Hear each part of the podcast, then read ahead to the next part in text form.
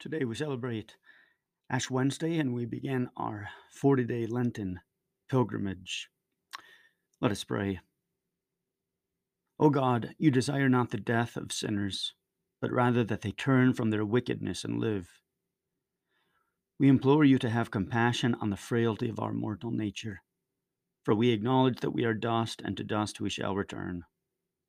Mercifully pardon our sins, that we may obtain the promises you have laid up for those who are repentant. Through Jesus Christ, your Son, our Lord, who lives and reigns with you in the Holy Spirit, one God, now and forever. Amen. Grace, mercy, and peace be unto you from God our Father and from our Lord Jesus Christ. Amen. When our first parents disobeyed God and ate from that forbidden tree, it was not as though they were breaking some arbitrary law. Through that rebellious act, they were actually turning away from the God of love, whose word was the very source and foundation of their lives. When they disobeyed, when they ate, death immediately entered into the world and began working in them, and therefore also in us. St. Paul put it this way: just as sin came into the world through one man, Adam, and death through sin, so death spread to all men because all sinned. Got that? It means that for those who bear the image of Adam, their father, the mortality rate hovers steadily at 100%. And therefore, because all sin, all die. Simple as that. You see, we Christians, we've never been in the business of shying away from death. We much prefer to deal with these realities head on. In fact, tonight, we quite literally rubbed our faces in it. We smeared ashes on our foreheads to remind us of our death sentence and our sin, which brought it all about.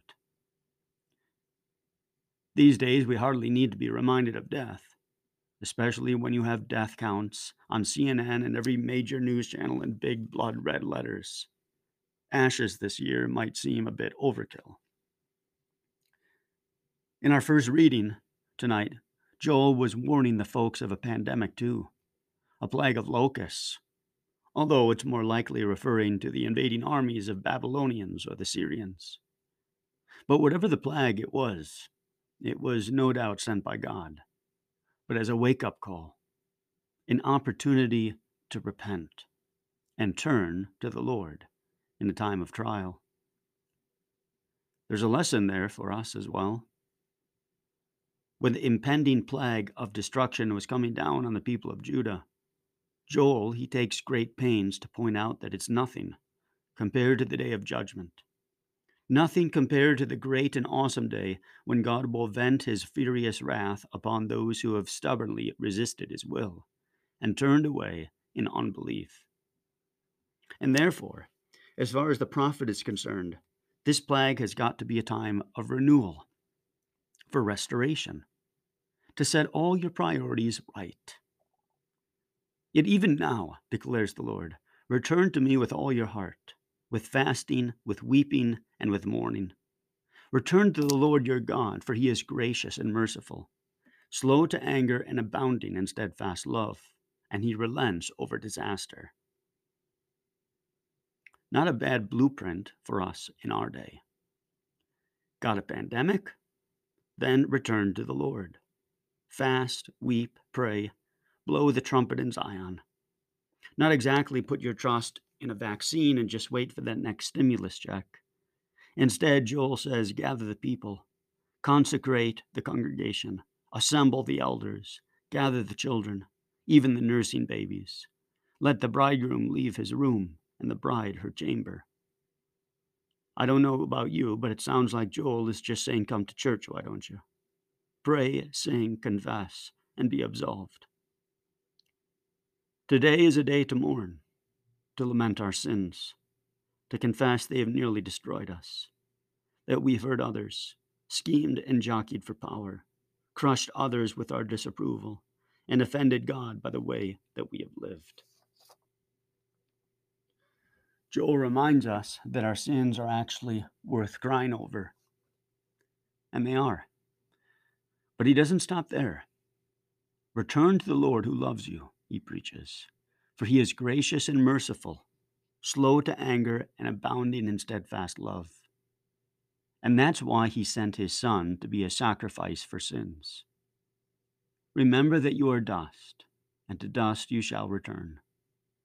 But remember also that your Savior became a man of the dust just like you are, assumed a human nature and his incarnation, all to be your blood brother, to bear the curse of the dreadful plague of sin which infected us all.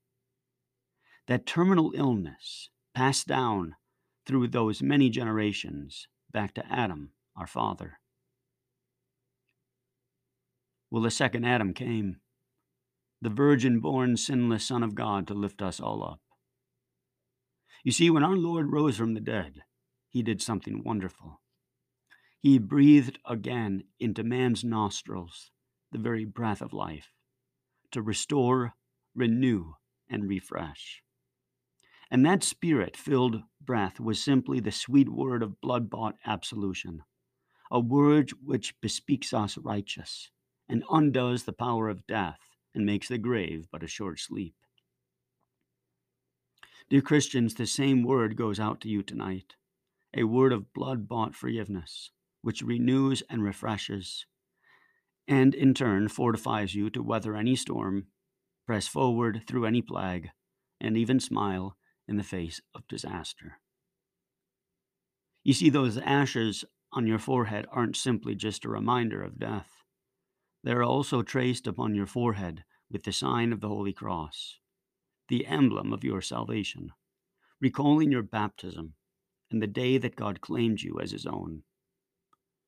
So remember that you are dust, and to dust you shall return. But all the more, remember that you are Christ's, and to Christ you shall return. In the name of Jesus, amen. Let us pray. Almighty God, our Heavenly Father, you've had mercy on us, and you have given your only Son to die for us, and for his sake forgives us all of our sins. Be merciful to us. Comfort us and lead us to everlasting life. Through Jesus Christ our Lord. Amen.